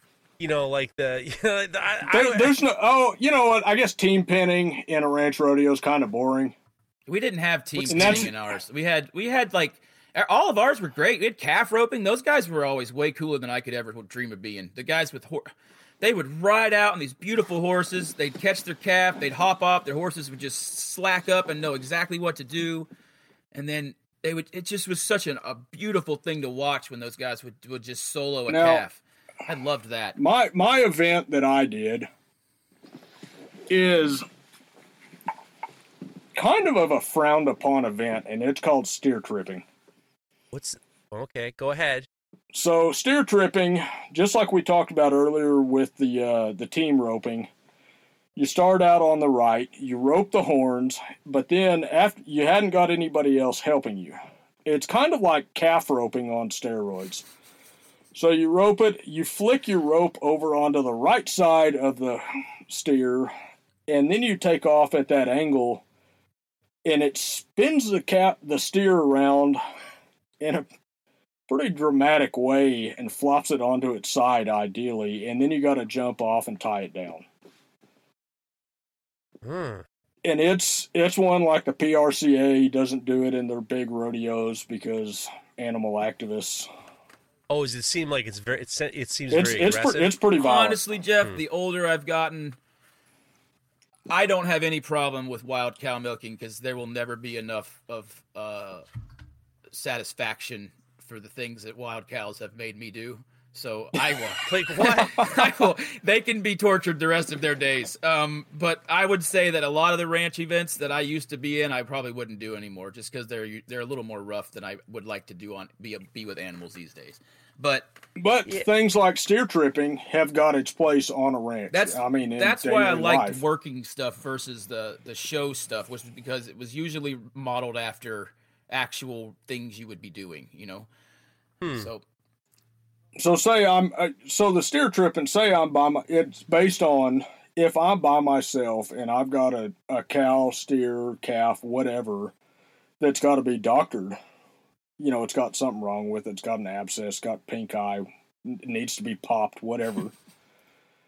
You know, I got to go out and try to figure out the best way to get this animal caught and tied down by myself. And that's where steer tripping comes in, is it's... That makes sense. The method they use for it. I'm just, but, I never had to be by myself on one of those instances because I was never experienced enough. So I always had to have my bosses come and help, which as soon as there's two people, it's a very different ballgame. But it's... Oh, shit, yeah. Cows can count. Oh, now, yeah. If you, absolutely. I would imagine... At least to two. If you really wanted to get the animal activists upset, you put cow popping onto the rodeo. No, cow pop. I mean, you might start a real fucking uproar. It's not like competitive cow popping. I'm just trying to imagine if it looks more like. Does it look more like whack-a-mole, or is it more like just running around with pocket knives, like just angrily? Clearly, I mean, I feel like it's guys kind of easing around, like kind of trying to be sneaky through these cows, and then occasionally like doing the ninja stab.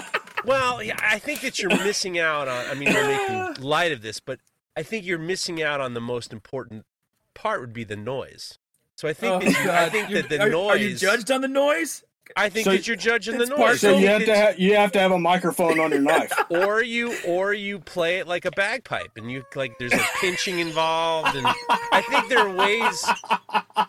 I think this has to be addressed in a manner of like real. I mean, you know, you stabbing a horse, stabbing a cow is one thing, but you make them sound like the beautiful music of a song or something coming from the gases of the stomach. I mean, now you got something going on, Jeff. It's hard to make a fart sound beautiful. No, but Jeff, well, I mean, you've made it where this sport can evolve because now. You can team up, and you can have multiple symphonies of noises, right. And then it becomes the skill of which cow to pop when to make the orchestral thing happen. You know? It's all based on cruelty. I mean, you got to feed these things. Well, but that's what I was going to say. You're having to feed them improperly to get them to bloat to do this event, and so I take it back. It's doomed from the beginning. But I'm always going to hold this thought in my head. Cow popping should not be a sport. No. Plus, it would be real hard to predict. You'd be a very rodeos are pretty boring anyway, unless it's like that moment of excitement. There's a lot of waiting on things to be set up because it's a once a year rodeo, so it's not like it goes super smooth. But our rodeos go quick. Ours are good, but there's always like the little kid events and stuff that happen, and it takes hours for the kids to catch balloons and ride sheep and do everything else. So it's all we got's mutton busting. Oh no, we have they had way more kid events at this one. Mutton busting. What is that? They put a kid on a sheep bareback and see who can hang on the longest. Oh, my God. You're like 2-year-old kids, too. Do they put the kids in, like, football helmets and stuff?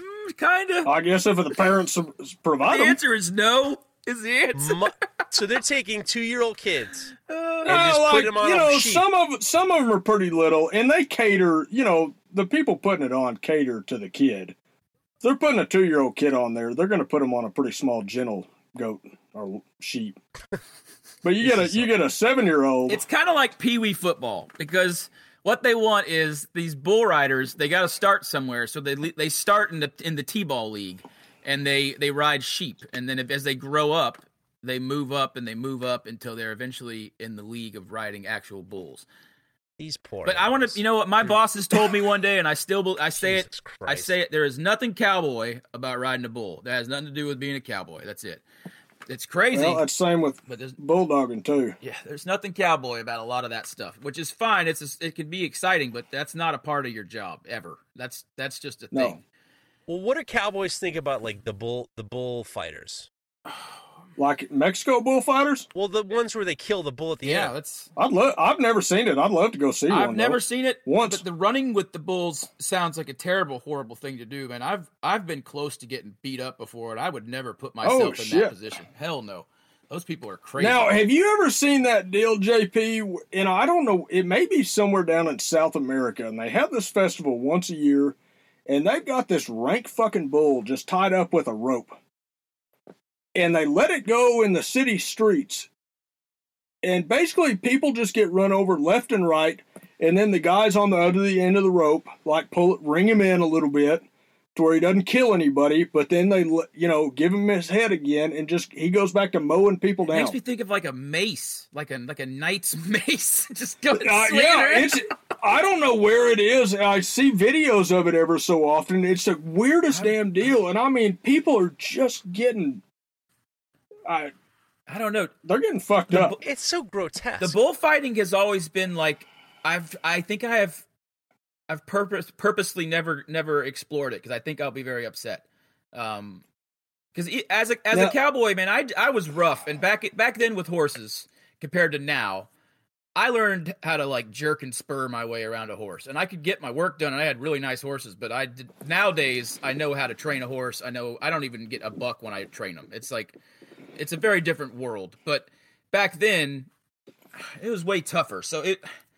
But you never really hurt things, and you were always taking care of stuff. So a lot of the stuff that sounds like, man, that's really hard on the animal. Well, it was really hard on the animal, but the mastitis made it where it couldn't move. So, and it can't, right. It can't feed its kid that's now starving. So right. It's way more critical that we get this thing down so we can treat the mastitis than it is that it gets maybe a little bit of rope burn around its horns when it's a cow and it's going to get used for leather later anyway. You know, it's tough, man. JP, have you ever watched any of those charro videos? I haven't. What's that? So the charros, they're Mexican bullfighters, but they're not standing on the ground. And I don't even know if they really, truly ever kill the bull. But they're kind of the highest end of Mexican horsemen. Okay. And so they have just some incredible... Hell, they got horses that can run sideways as fast as they can run forward. Wow, are they like Paso style horses, or are they? I guess. A Paso horse is. If you're gonna have to Google it, I can't explain that shit. Their feet. Gee, thanks. Their feet move. Thanks. Their feet move 800 miles an hour, but they don't go anywhere. And but it. No, these are going somewhere, and so it's kind of like, you know how you have your. Oh, hell, what are your matador out there with his cape? Okay. And he's swinging it around, but instead of having the cape, the horse is the cape. Wow. And so the horse is doing all the dodging that the cape would do, but he's got a man riding it, and it's just really magnificent horsemanship. I bet it is beautiful to watch them be fluid together. You watch one, there's a horse called Merlin, who is maybe the most famous one, and if you look up Merlin the horse or something like that, the videos are just incredible. All right. Wow. So at that level of very quick action, is the horse knows to get out of the way. The rider isn't really the rider basically just hanging on. I would say at that point the horse is very trained to know that it's like it's like these high end cutting horses that I'm sure JP has dealt with. Yeah, I rode reiners for several years, and that's where I learned how to start babies. After I learned how to start babies on the ranch, but like I said, I was a jerk and spur guy, and then I learned how to ride reiners, and I learned how to start horses like quiet and confident, and actually train a horse to know what I'm doing and work with them instead of breaking absolutely. Them. And I don't regret the jerk and spur days, but God, I wish I had the skill set I have now back then, because man, I would have just done such a better tribute to my ranch horses that put up with so much of my crap. But I forget what I was. Oh, in that time frame, those horses, yes, they are. I forget what I was saying. Sorry. Well, like, okay, we were talking about cutting horses. What's a cutting horse? A cutting horse is, it's a competitive event, and it's a high money deal. They have, my microphone started to fall. They have these horses, and so they'll go in, you know, they go into arena. They have all the calves in the arena are on one end, and they have a number on them. So we'll say you've got to get out calf number 2 out of 30 calves. Okay. So you go out and you pull out calf number 2. And as soon as you have that one calf out away from the herd, all that calf wants to do is go back to the herd because they are herd animals. Right. And so your horse's job, with as little influence as possible from the rider, is to block them from going back to the herd. And, I mean, they... We're talking the term that you use is their caddy. Yeah, you're talking front legs are out 45 to 60 degrees in front of them, and their bellies are scraping the ground. That's how low down they are, like shifting weight. They're using their back end like a pivot. It's insane. And they're jumping 5-6 foot sideways to do all of this. I mean, it's their high powered, high end, highly trained, and so much of that, especially on cutters, is instinctual. Oh, like yeah, there are these certain bloodlines. That's so breedy. Yeah, yeah. There's so many of these. There are these certain bloodlines that just excel. We say the bloodlines have a lot of cow in them. So yeah, it's a cowy horse. Means that, like, I got horses that I used to ride, Jeff, that had so much cow. you didn't tell them to do anything. A lot of times you couldn't ride drag because they would just bite the butts of the cows in front of them all day long because they just hated them. They just hated him. And those. Well, see, that was my old gray horse, and he didn't hate him. He'd bite him if they needed it, but if it was a calf, he'd just nudge him along with his nose. All right. What is your ideal horse? That gray horse of mine that died. Yeah, I've already had mine. I've had mine. His name's Leatherhead. He was, I guess he's around 14 and a half hands, which is about shoulder height on a 5'6", 5'7" person. I'm trying to figure out, probably 5 feet at the back, maybe a little taller. He was wider, almost wider than he was tall. He was so strong.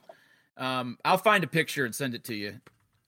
I got one of him. Even Ben's going to see the muscle on this thing and be like, Jesus. Cause he's the one that taught me the most about being a cowboy and about being a horseman. And that's the one that, like, I would just look down the side of a mountain and be like, screw these switchbacks. And I just hook a left and bam, off we'd go, you know, and just, he was always game for everything. And he loved his job. I didn't know what the hell I was doing as a horseman yet. And he tolerated me, and he tolerated me and still did his job damn good. I can't explain to you how much horseman value that is. Because nowadays I can get pretty much anything to do what I want it to do and not have to be really crazy about it. But the instinctual want to please of that horse was so powerful that put it this way. One night I drank way too much at my buddy's camp, which was about 5 miles away. And I full on passed out on the back of my horse, riding back to my camp. Jesus. Maybe 10 minutes after I left my buddies. All right. and the horse took you home. I woke up to the sun rising over my front gate, and Leatherhead's head is down asleep, and I'm drooped over on the damn horse like some silly cowboy cartoon from the old days. And he took me home and stood at the gate all damn night because I'd been there for a long time. And dude, that horse, he knew me. We were buddies, man. Whenever he was such a pain in the ass too, because you can't ride the same horse every day. And I had this other horse named Blooch, and I used to call him my Harley because he was this huge flea-bitten gray. He was just like 1,000 feet wide. He's like riding a Harley. And Leatherhead was like riding a sport bike, and Blooch was like riding a Harley.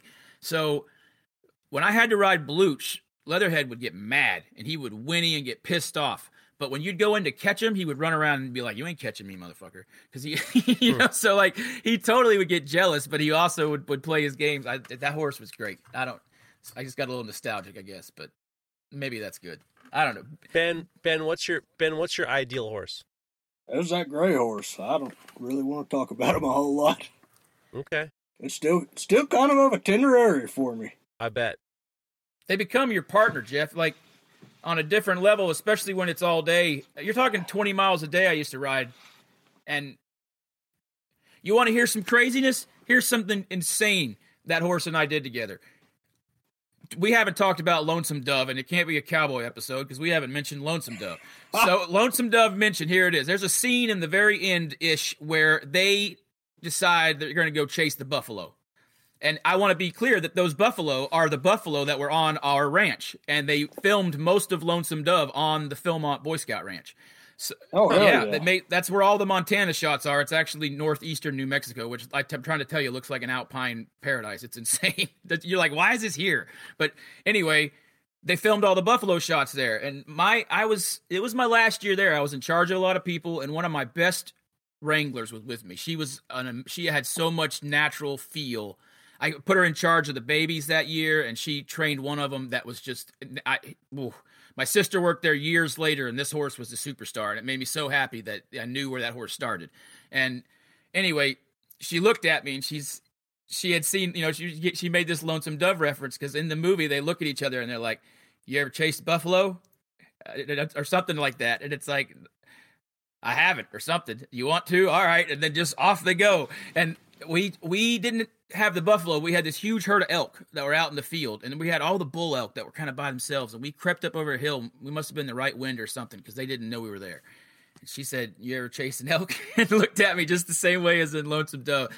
And the two of us ran down this ridge and got, I'm talking 10 feet from these four giant bull elk. Yeah. And we were running right beside him. I had my rope out. I was ready to rope, and at the last... You were going to rope it out? I was so ready. Well, hell yeah, Jeff. At my last minute, my sanity clicked in, and I said, what the fuck am I going to do with this thing after I rope it? And I dropped myself. We backed away. Oh, you're far smarter than I was. I'd have never thought twice. I'd have tried to hang it on him. I did, Emily. What would you do if you roped it out? Oh, you would have gotten your ass hurt. That's what you'd have gotten.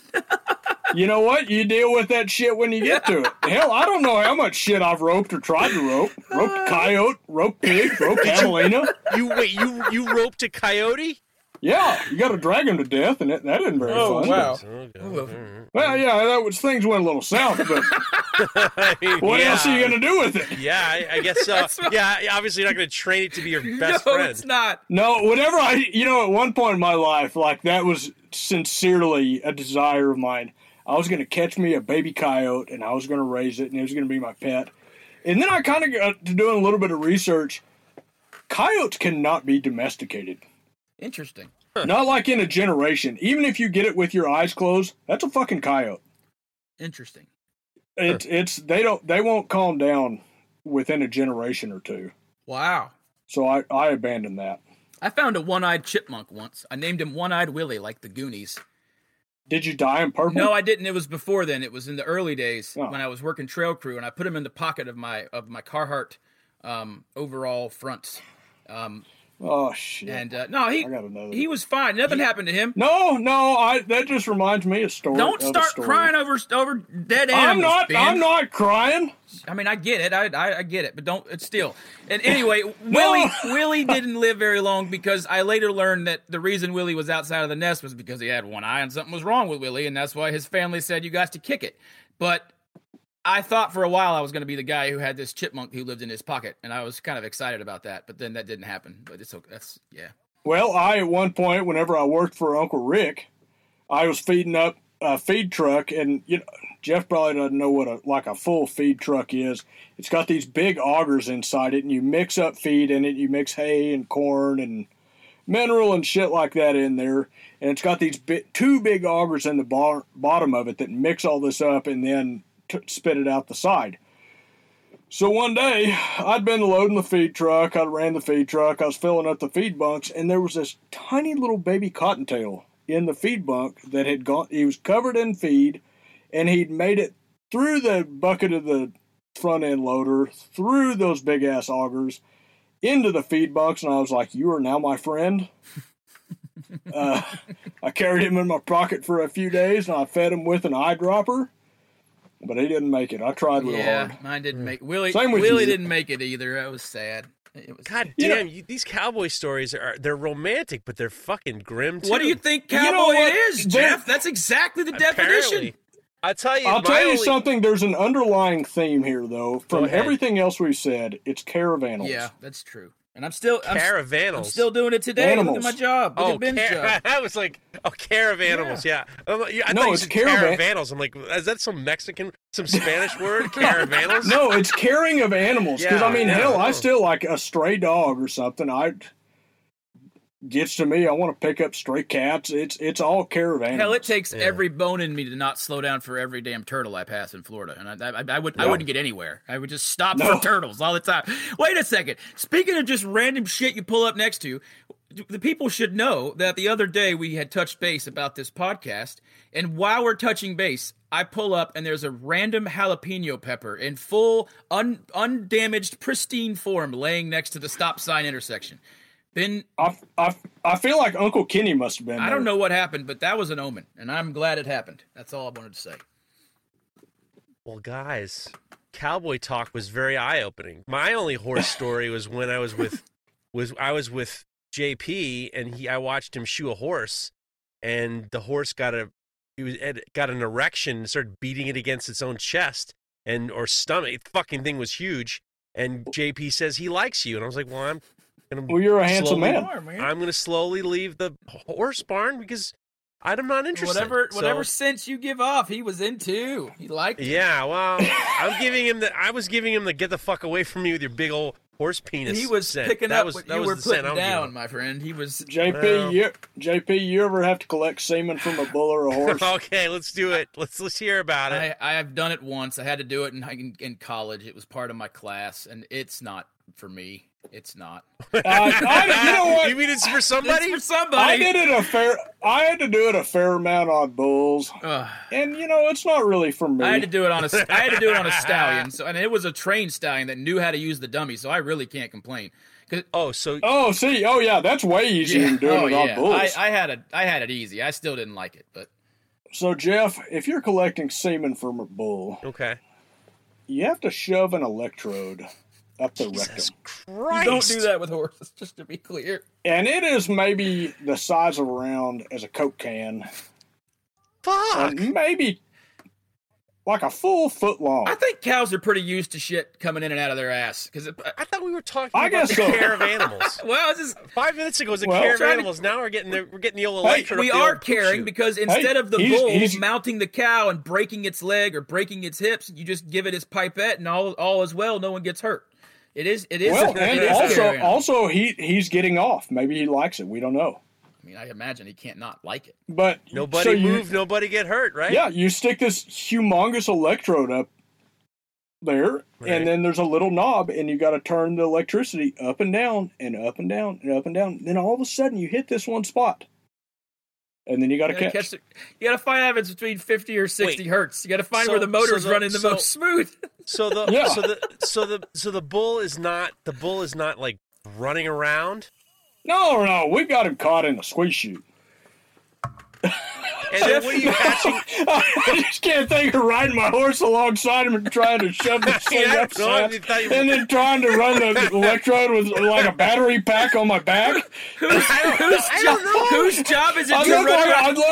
How the fuck am I supposed to know about this shit? I look like one of the Ghostbusters. I can barely understand what any of you guys are talking about. In my mind, I'm thinking he's like, okay, it's time to get masturbated. No. You know, generally this is something you're doing for, like, people getting ready to sell bulls, and you're checking semen viability and that sort of thing. And, whenever, you know, it's crazy whenever you get into the breeder bull programs because you check semen quality. You ultrasound them to see what all their meat looks like while they're still alive. You look at all their genetics. I mean, it's a wild deal when you start talking about all the AI stuff and what kind of money people will buy, like... Hell, I was at a bull sale. A half share in a bull sold for $100,000. Jesus Christ! And that just means you get half the semen from this bull. So, without getting into it too much, I mean, one electrode yields how much? Surprisingly little.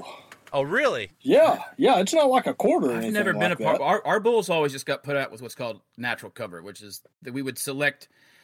We would pull in all the moms, and then you would, you know, sorry, Millie's moving around, and then you would say, all right, this group really needs a little bit more of what this bull gives, and then this group needs more of what this bull gives, and then you kind of, what Ben's talking about is you got these big farms, like say you got a dairy, for example, you've got thousands of cows, and you don't want those dairy cows being, number one, taken out of their cycle.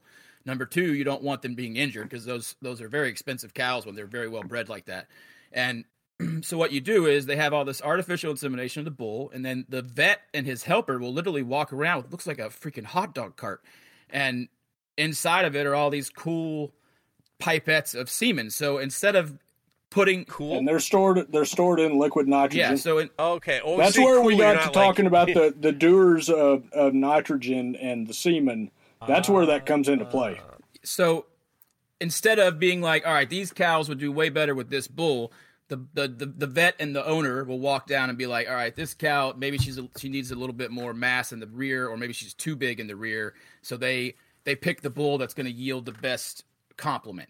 And then they just pull the pipette out, and then they breed her, and then it's done. That way there's no injury, and it's very calm for everybody. Huh. It's also different on a ranch than a dairy. Well, yeah. Dairy cow's pretty calm. I used the dairy because of the mindset you could just walk down the aisle and pick and choose, which I've seen. Because when I went to school in Illinois, I've heard of that happening. I've never seen it. Yeah, in Illinois, we've got to catch them individually in a chute for that. Oh man, yeah. Jesus. Now, horses are trained. Guys, horses are trained for a dummy. To be clear, you don't have any electrodes. They mount this like big foam-covered steel fake horse, and then a person stands next to them. It's not my thing. They stand next to them with a sleeve on one arm, like a tube, like your arm slid into this tube, and on the other side of that is this big leather and foam-padded fake vagina. And then you have this giant plastic sleeve that goes in that collects the ejaculate. And then the horse is on the dummy. The person becomes the vagina. That's why it's not my thing. And then they have to like, and then they have to hold the horse together until it's over. That's a very violent experience. I do not think it's for everyone. And then the bag is collected, and then the semen. Now, one breeding could be broken down to breed multiple horses. So you don't have to collect them every time you want to breed. You can spread it out because they like everything in the world, make too much. But yeah. Well, you've said it all. It's a lot. Perhaps you said too much. We definitely said too much. Perhaps we said too much. To quote the great Howard Stern, Ben Snur, Jonathan Porter, we did it. Ooh, the Black Friday special. Fellas, I've learned more about being a cowboy than I ever thought I'd know. Up until jerking cows off. Congratulations. Guys. You know, it isn't always glamorous. It's not. What is it? High fives and hand jobs or lightning bolts and hand jobs? I don't remember. It was. There's a lot of hand jobs. There's definitely a lot of realism in being a cowboy. I'm very impressed. It's life. It's dealing with life as it happens because you're in charge. That's it. So you guys know, if you're listening to this podcast, who Ben Snur and Jonathan Porter are, Doghouse Forge and Ben Snur. You're obviously following them. And hopefully you're following us at the Full Blast Podcast on Instagram. And you can interact with us and blah, blah, blah. So I hope you guys had a great Thanksgiving and had a great Thanksgiving. And next week, I'm very happy to have Emiliano Carrillo, swordsmith, bladesmith, battle champion. He's a battle champion. So, guys, thank you so much for coming by. We had some technical difficulties, but we got it all squared away. Everybody sounded great, and I love the stories. And we're going to have to do this again. We're going to have Cowboy Talk again. I'm just super bummed I have to go back out and finish making the knives. That's just, gosh. Well, yeah, no shit. I got to go to the shop and work on hammers. I just want to sit here and be smiley like I am right now. But, hey, Jeff, thank you very much. It was a blast. Well, thank you very much. And I hope you guys have a great holiday, safety and health and happiness and blah, blah, blah. And we'll see you next week, okay? Snur. All see right, you later. You guys be good. I'm glad to know you. Bye-bye, Ben. Bye-bye, Jeff. Adios. If you like this show, take a look at our other shows made for makers just like you at www.makery.network.